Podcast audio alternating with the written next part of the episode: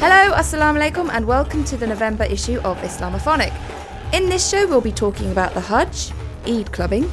We have an interview with the thinking Muslimas crumpet, Tariq Ramadan, and we cast a critical eye over the list of the 500 most influential Muslims in the world. When I say we, I mean my studio guest and I. This month it's the turn of David Shariatmadari, deputy editor of The Guardian's multi award winning comment site Cif Belief. Say hello, David. Hi there. When the Archbishop of Canterbury said the introduction of Sharia was inevitable in the UK, was he talking about you? Because we have Sharia in the building. I do I do represent Sharia in the Guardian by virtue of my, my fantastic surname. Right about now, there are 25,000 Britons in Saudi Arabia performing the Hajj, the fifth pillar of Islam. It's the journey of a lifetime and an opportunity to get as close as you can to your Maker without dying. But it's also a big financial commitment. Hajj packages can cost up to £6,000, and this year more than ever, it's the mother of all health hazards. I went to Manchester to meet Rashid Mogradia and Dr. Mohammed Jiva from the Council of British Hajis to find out what kind of difficulties our pilgrims encounter. And I began by asking Rashid how many pilgrims were aware of shady tour operators. Unfortunately, not many, and this is where our organisation has been working for the welfare of British pilgrims for a number of years now, and the Department of Business to try and promote uh, the rights of the pilgrims in terms of booking a pilgrimage and what to do in case of uh, say something should go wrong. And one of the things that we're promoting is that each and every pilgrim should book with the ATOL re- registered tour operator, which means that their pilgrimage or the uh, booking of their tour to Hajj will be protected under UK law. Now, when you're booking a Hajj pilgrimage, you can pay as little as £2,000 or you can pay as much as £6,000.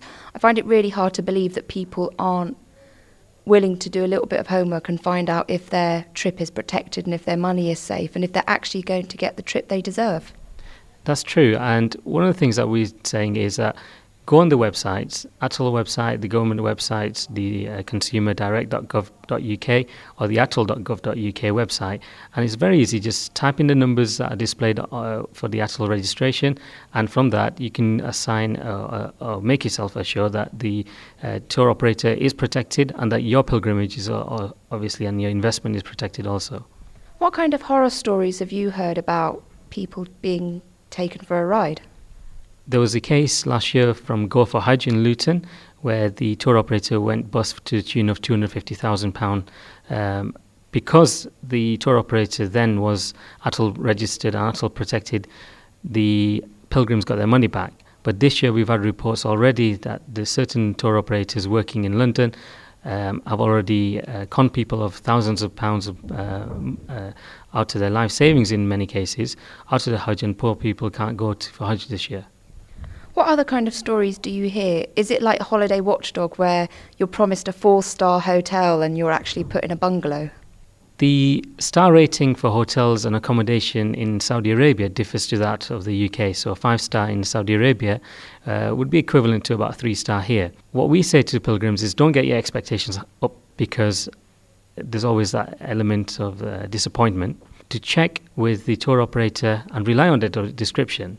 And if they're not relying on that insofar as they're conning people out uh, by misinterpretation of uh, uh, in their brochures, then that should be reported to local trading standards. Rashid Mogradia there from the Council of British Hajis. But it's not just rogue tour operators that pilgrims have to watch out for, it's an entire compendium of illnesses. All sorts of physical stresses and strains are put on Hajis, in 2009, the H1N1 virus has cast a shadow over proceedings. Saudi authorities have scrambled to prevent this year's Hajj from becoming an incubator for the virus. Here's Dr. Mohammed Jiva, who is part of the Foreign Office's medical team in Mecca. The problem we have this year is that the H1N1 vaccine, which causes swine flu, is a virus that nobody in the world has been exposed to in the past. That's the reason why it is flourishing so quickly and that is why the World Health Organization has now defined a pandemic influenza uh, illness. When we go to Saudi Arabia, we're going to be mixing with people from all around the world, and different countries have different levels of access to the H1N1 vaccine, the swine flu vaccine. So there's every possibility that you could be walking next to somebody who may actually be infected with the virus and there's no way of knowing where the person next to you has come from. So, this year, more than any year, we need to take a number of precautions, not only in getting access to the vaccine before we go, but also to the healthcare we need to account for while we're there in terms of cleanliness, hand washing, uh, making sure that you've got distance between you and the person in front where possible, and just make sure that if you do get any sort of illness, you take the necessary precautions to minimise the spread to other people. Now, this is obviously quite serious because there's no such thing as getting space between you and the next person in Mecca. It just doesn't happen, and quite often you're just shoved up against people whether you like it or not. Now, there's obviously been lots of information about swine flu in this country. How seriously are pilgrims taking this information and how seriously are they taking up the precautions that are available? The Kingdom of Saudi Arabia is taking it very seriously and they're taking as many precautions as possible. We need to make sure that our pilgrims going across are, have access to as much information as possible. You don't have to be shoulder to shoulder there are precautions that you can take. For example, when you're doing Umrah or Tawaf in Haram, in Mecca, people try and go around the Kaaba itself because they want to be as close to Kaaba as possible. And for some people, it's a much smaller circle to circumnavigate in doing a Tawaf. If you go on the first floor or even the top floor, there is usually a lot more space and it does mean that the circle's a lot bigger, but it does mean that one, you can take your time, two, you can do a lot more ibadat because you've got that space and you're not conscious of people pushing and shoving because you've got your own space around you, really. So they need to take note of these kind of things. I don't want to take people away from Qibla, you know, if I can, but when it's the height of Hajj, they need to take these precautions and use the other spaces. That was Dr. Mohammed Jiva. With me in the studio is David Shariatmadari, Deputy Editor of The Guardian's Religion and Ethics comment site, Cif Belief. David, what's the appeal of pilgrimage? Because it's not something that's exclusive to Islam, is it? No, I mean, I think it's um, there's something in the physicality of pilgrimage. You're not just praying; you're actually going somewhere. You're getting up and doing something, and of course, you're you're in a community of thousands, if not hundreds of thousands of other believers, which has enormous power.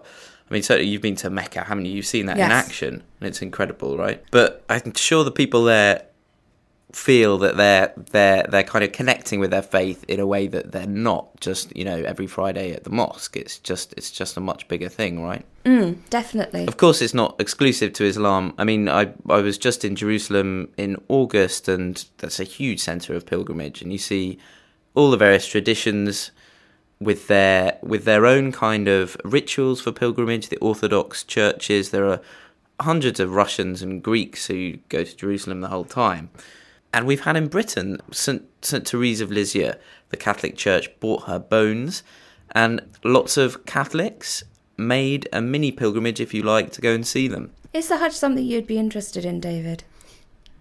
The Hajj, well, this is not just because I've heard the stuff about H1N1. I'm not planning to do the Hajj in my lifetime. okay. Um, you're from a Shia tradition. In fact, you have a very interesting background. Why don't you tell us about it? Um, my father was born in Iran, and his his father was a Shia cleric.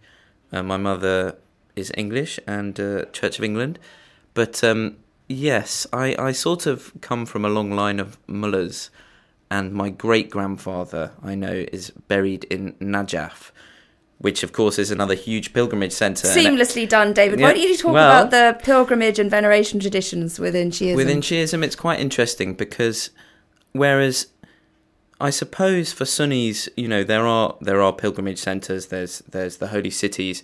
Shias are more comfortable, I think, with venerating figures from the history of Islam, particularly the Imams, and they have huge shrines to these Imams. Najaf is the place where Hussein, uh, the son of Ali, the fir- who was the first Imam, was killed, and that has become a huge centre of pilgrimage, and also a place where people really want to be buried. So it's actually the biggest burial site, some have claimed, in the entire world. Now, once you've done the Hajj, then it's time for Eid, except if you're in Mecca where they don't really celebrate it. But if you're not in the holy city, there is much fun to be had, like dressing up, eating loads of food, watching telly, visiting relatives, and getting presents and receiving them. It's a lot like Christmas, but without Jesus.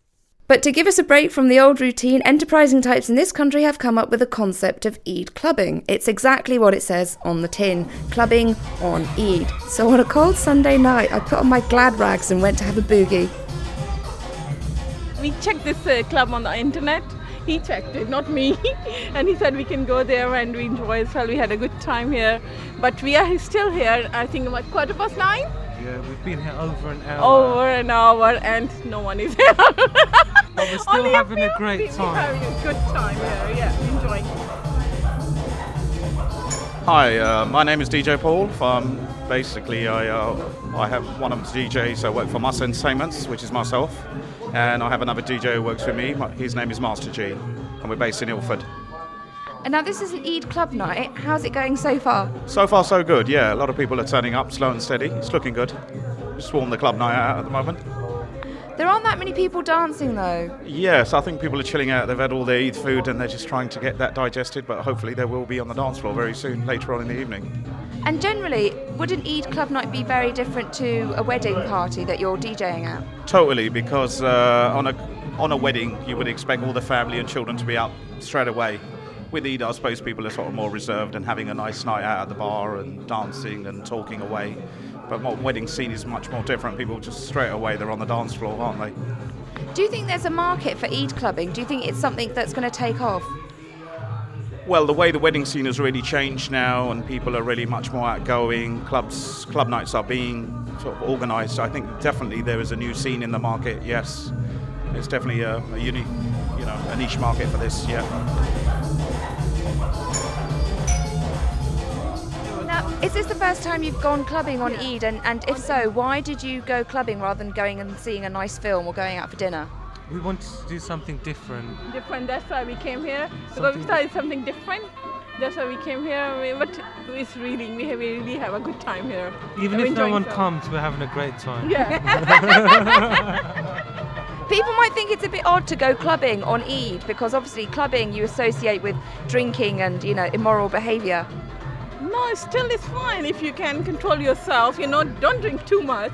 You know, just you, That's you're right. gonna Um, have a good time. It's yeah? not so much about being Eid, you can't drink. It's more about just enjoying yourself, live for the moment. We've been fasting all month, we want to let our hair down. So we're out having a few drinks, having a dance, and just having a laugh. I love that couple. I think they're brilliant. now we did try and talk to the organizer, but he didn't want to talk to us. David, is there something a bit weird about clubbing on a religious festival? I mean, you don't get people clubbing on Christmas, but I understand that Diwali club nights are quite popular. Well, it's funny you say you don't get people clubbing at Christmas, but there is this tradition of midnight mass. I grew up in, in Lincoln, Okay. and the tradition was at midnight on Christmas Eve, everyone would pile out of the pubs and go into the cathedral, and there would be quite a lot of drunk people in the cathedral, and it's kind of revelry. Um, what do you make of the it's okay to have a drink after Ramadan as long as it's a moderation approach? Um, yeah, that's well, strictly speaking, that's a bit naughty, isn't it? I mean, I'm not sure what the um, local imam would think of that. so, do you think it's going to take off, or do you think it was uh, a bit of a damp squib? I think the difficulty is in somewhere like London, and we both know where this particular club is. It's in a really bizarre area of the city. Um, so Muslim communities are scattered throughout the capital, and so it's quite difficult to get any kind of critical mass somewhere. Whereas if you're somewhere like Birmingham or Manchester, you've got much more localized pockets of Muslimness going on. Hmm. So it just uh, suffers maybe from being a bit of an outpost and, and, and not kind of attracting enough to make it fun. Well, apparently, the same evening there was, um, I think it was called Bollywood Dreams or Bombay Dreams, and it was a, in, it was in Wembley, and it was completely sold out, and that was an e dinner dance, but it was somewhere that you could probably take your grandmother along. Right, family oriented. Yeah, family oriented, Family friendly. Yeah, family friendly, seated dinner, small dance floor, but the the, the emphasis was not on clubbing it because there was food involved. No cocktails. No cocktails, although you could probably have a sneaky vodka at the bar and pretend it was water. Now, from one thing that makes you hot and sweaty to another, Tariq Ramadan. the scholar who puts the mm into Ummah and the core into the Quran. He's always getting into scrapes. If he's not getting barred from entering the US, he's getting sacked from Rotterdam University. Here he is speaking in Potsdam. It's a long story, but uh, just to have the facts right. In March, April last year, no, this year in fact, started the first controversy. People were translating from French articles saying Tariq Ramadan is homophobic and he is against women. And then this is the starting of the whole story. The, the municipality stopped everything and checked all the facts. Coming after this, saying Tariq Ramadan, uh, we checked the fact, we translated everything into Dutch he's not homophobic and all the quotations are wrong or uh, out of context or they, they, are they, they are saying exactly the opposite of what he is saying in fact. So this was the first step of the controversy. But what happened in fact it was the liberal party and the far right party from within the municipality challenging the municipality on me. I was the target at that time. And we won the first battle uh, so to speak uh, meaning by this that uh, the municipality stand by me in majority saying this is wrong. Tariq ramadan has no double talk and he's no homophobic and not against women. This was the first thing. But at that point, the, the rector of the university called me, telling me, Tariq, you better go for another university, adding to Rotterdam, Amsterdam, and avoid the municipality because they don't, they won't let you in. Why? Meaning by this that, uh, in fact, uh, there was a, a, political struggle from, from within between the far right party, the Liberal Party, and the leftist, not knowing how to deal with the situation because the far right parties were gaining ground on the, on, on, in Rotterdam. And I said, no, I came here to work on with city and university, and this is why I'm here. I'm not going to leave uh, uh, uh, one. I'm not here for academic reasons because I can find this everywhere else. The, the interest of the project is both. And I left. While I was in uh, in holidays, uh, what I got is a phone call saying, "Oh, you are working." There was a, a, media that said Tariq Ramadan is working for uh, uh Press TV, and they started a controversy around this and saying. Uh, and I got a call four minutes from the rector telling me we are not asking you to distance yourself straight away, but the fact that you are in Press TV is problematic, and that's it. And then, less than one and a half day, open day later, they sacked me without talking to me, without. Ha- so it is, in fact, a pretext that they were using because I wrote an article about my position on, on Iran because I work for Press TV, mm. saying that I'm, i was have been critical during the last 15 years on Iran against the fatwa Rushdie, against the Holocaust denial, about all these things, and even I condemn uh, the killing of the, the, the, people demonstrating in the streets in in in, uh, in Tehran. So all this was done, but the point is that in fact you cannot understand why they took such a quick decision because, in fact, between the two controversies, the far right movement of Geert Wilders uh, jumped 10% more uh, voters and got four elected people at the European level. They are all scared because they see him gaining and gaining ground and they don't know. I became too much visible as a Muslim, so to target me by saying we sacked him or, or, or you know we are not accepting his presence was the way, the pretext for, for them to, to get rid of me.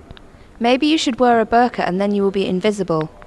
Uh, I know, the, the, point is that now the reality. Look at what is happening around Europe because it's a very serious issue. Mm everywhere the visible dimension is targeted. The headscarf in France, the minarets in Switzerland, and I am now in Europe a visible Muslim intellectual, so I'm targeted. And in fact, all these symbols are revealing something which is very deep in the European societies, so which is the, the, the, the, the, the, the far right parties gaining ground with the, rhetoric, but not only the far right parties. Now, what they were the, the only one to say a few years later, you find mainstream parties saying exactly the same and uh, uh, creating a, a, a, state of tension and, and, and discrimination and racism that is very dangerous. He didn't get my joke. I made a joke. He didn't get my joke. I think he was in serious mode by the serious Tariq Ramadan mode. Um, he does seem to attract controversy. He does, and he was in Montreal quite recently. He's been uh, trying to get into the US, as we know. Yes as the invitee sometimes of the American Academy of Religion. The American Academy this year decided, coincidentally, to hold their annual meeting in Montreal. Yeah. Of course, this provided Ramadan with the opportunity to go and address them, and he gave uh, one of the keynote speeches. Now, actually, I heard that it wasn't all that. It wasn't controversial. He didn't supply them with perhaps the zing they were expecting. He studied a nuance. The speech that he gave wasn't controversial. It wasn't the kind of zing I think many people were expecting. It was a measured academic speech. And I think often that is what he's like. If people take the trouble to read what he writes, he has this reputation, partly because of the visa ban to the US, of being a firebrand, which I think is misplaced. But he is often described as a leading Muslim intellectual. That's right. He's he's kind of collecting universities. He has so many. I've lost count of them. I mean, he was at Erasmus University in Rotterdam, Oxford. He was offered this place at uh, Notre Dame University or Notre Dame, Notre Dame, okay. as they say, which resulted in the, the, the visa problems. You know, he's in demand, and I think again it's because he's got uh, he's got kind of pulling power because he's considered to be so controversial. I have to say, in Potsdam, when he turned up, somebody remarked that it was like George Clooney turning up at Venice. It was sort of estrogen flooded the room, and all these hijabs like pinging off around the place. Yeah. But But, no, does- no yeah. paparazzi, I presume. No, He's well, not quite that level, is he? He's not quite that level, no, but he does ha- add a certain frisson to proceedings. Um, now we're going to stay with Tariq Ramadan because he gets a mention on a newly published list of the 500 most influential Muslims in the world. David, are you on there? I'm not. No. Neither I am don't I. know if I'd make the uh, most influential hundred million. But you're obviously a bit upset that you're not there. Yasser. I am a bit upset. It's a bit of an issue. It is a bit of an issue, which is why we've included it in the programme. The list is a joint effort from the Royal Islamic Strategic Studies Centre in Amman and the Prince Al Walid bin Talal Centre for Muslim Christian Understanding. Who do you think is number one? I mean, obviously it should be Mohammed, but he doesn't get a look in. Um, well, it's the King of Saudi Arabia, isn't it? Oh, I was going to read Oh, out the top 10! oh, sorry. Okay, but here is the top 10 in descending order. At number 10, it's Seamus Milne's favourite Sheikh Dr. Ali Gomaa, Grand Mufti of the Arab Republic of Egypt.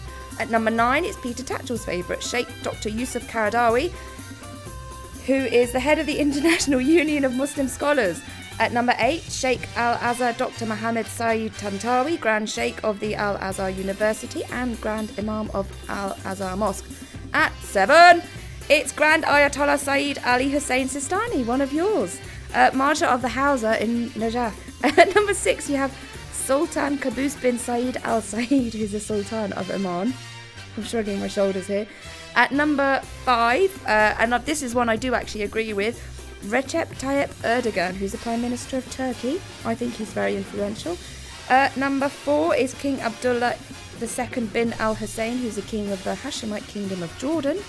At number three, King Mohammed VI, the King of Morocco. I didn't even realise they had a king. And uh, number two, another one of your brethren, Grand Ayatollah Haj Saeed Al Khamenei.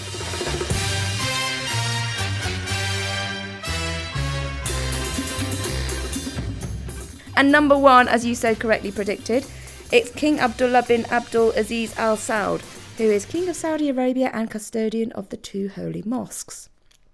What do you think of the top 10?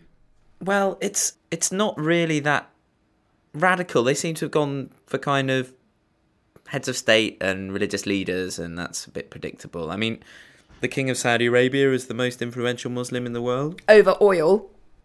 Well, I suppose you know. I mean, he's he's controls an incredibly wealthy and influential country, but I mean, is that by virtue of being Muslim? I'm not quite sure what they've tried to identify with this list. Basically, one interesting point: there were no women. In there are no women 10. in the top 10 at In all. In fact, women are relegated to a specific subsection, aren't they? Yes. Well done See, on doing your it. homework. Yeah, like all 202 pages of it. The first woman comes in at number 31, and she is head of the Kubaisi movement. Uh huh. Uh huh. Okay. And then I think the woman after that is somebody from Jordan. There's a lady from Jordan. I think it Queen says Rania, it says quite a lot about um, the Muslim, but also the Arab world. Mm. That a lot of these people are in hereditary positions, and there's another subsection which is lineage. So people who are important just by virtue of their lineage. I think that says quite a lot about uh, the Muslim and particularly the Arab world. What in their in what they perceive to be influential. Well, the fact that people are very influential in the uh, in the Muslim world by virtue of their family. You know, so it's uh, it's it's it's uh, a monarchy or it's uh, the child of a very influential religious leader. I think that's just quite interesting. Our colleague here, Brian Whitaker, former Middle East editor of The Guardian, has just written a book called What's Really Wrong with the Middle East. And he goes into detail uh, about the kind of nature of the family setup and patriarchy in the Arab world he's looking at, particularly. Mm. But, you know, it translates to Islam more widely. And I just think, I think, you know, this is very much in evidence in this list. Mm. But these lists aren't meant to be kind of like Gospel. that. No, they're fun. Thank you very much for coming into the studio, David Shariatmadari. We have now had Sharia in the studio, I can say that with pride. You've been listening to Islamophonic. It was produced by Phil Maynard and presented by me, Riazat Butt. Until next time, wa alaikum assalam, and thank you for listening.